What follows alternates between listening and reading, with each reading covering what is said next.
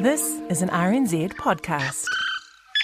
Last Thursday, it was a pretty tough start to a shift on radio sport for the afternoon host Daniel McHardy. Uh, but I have to start with the news you probably just heard, and I'll reiterate if you're just uh, switching on the old wireless, no matter where you are, great to have your company, that uh, New Zealand Media and Entertainment, NZME's Radio Sport, which is us, has today announced it has chosen not to renew the rights to broadcast live commentary of New Zealand cricket domestic season. That's cricket here in New Zealand. That is domestic and international matches played in New Zealand next summer. Bad news there for cricket fans who consider ball by ball coverage of cricket around the country an essential soundtrack for the summer. And when Radio Sport broke the news on its Twitter feed just before that, the first follower to respond said this This has wide reaching implications for fence painting and car washing. And for sports and the media, she or he could have added. Now, potentially, this means the loss of long serving cricket commentators on the air like Brian Waddle and ex star players turned co commentators like Jeremy Coney, and of course, the people behind the scenes. I'm sure all of you will uh, appreciate that this is significant news, uh, which many of us are just getting our head around. Significant news, especially to the station, to our people, and to many of you, uh, the listeners. Uh, and there are a lot of ple- people at this place of work who are gutted by this. And this is also bad news too, presumably, for NZME's Alternative Commentary Collective, which was established back in 2014 to liven up the traditional approach to live coverage by not taking it too seriously. And also bad, personally, for commentator and broadcaster Daniel McHardy, seen by some as a successor to Brian Waddle. And one of those who felt that was radio sport caller Woodsy, who phoned in with this on Thursday.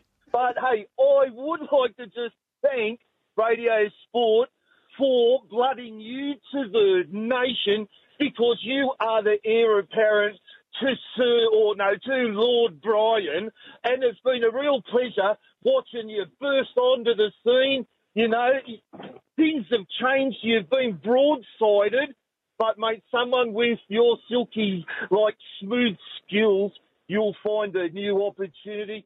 On Thursday, NZME's chief editor Shayne Currie took to Twitter to say it's sad it's come to this, speaking as a huge cricket lover. And radio sport callers phoning in were not happy either. I just want to reiterate what the last caller said. Um, I remember when I was about seven, down on the farm with the old man, always listening to cricket out of the car, and um, well, we're all going to miss that. We're still listening to you guys at the test match, so um, yeah, just thank you for everything all you guys have done and there were plenty more where he came from. Now, cricket is the biggest and most popular summer game in this country, and as Daniel McHardy said on Thursday, it's perfect for radio, and no one else runs a dedicated network for sport on the radio anymore. So, why will cricket be run out on air next season as things stand after more than 20 summers worth of it on radio sport?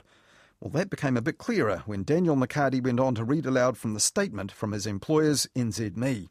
Uh, NZME's head of talk, Jason Winstanley, says Radio Sport has enjoyed being the home of cricket for over 20 years.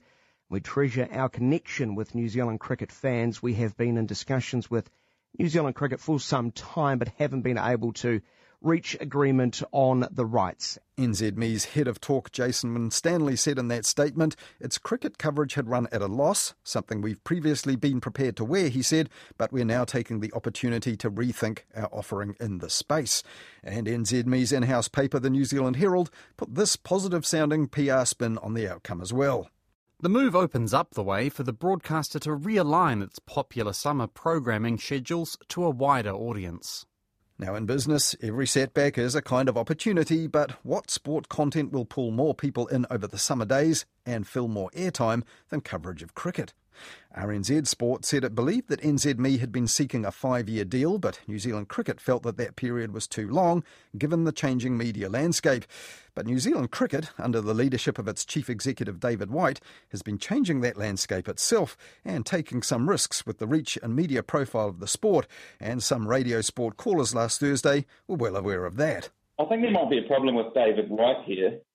Um, because I we've you know we've gone from Sky now we're going to the internet. He seems to be ostracising sort of the country that that older generation of people. What do you think? Now, last year, New Zealand Cricket also parted ways with its long term TV partner Sky and did a deal with Spark Sport, in spite of the setbacks it had encountered streaming the Rugby World Cup in Japan.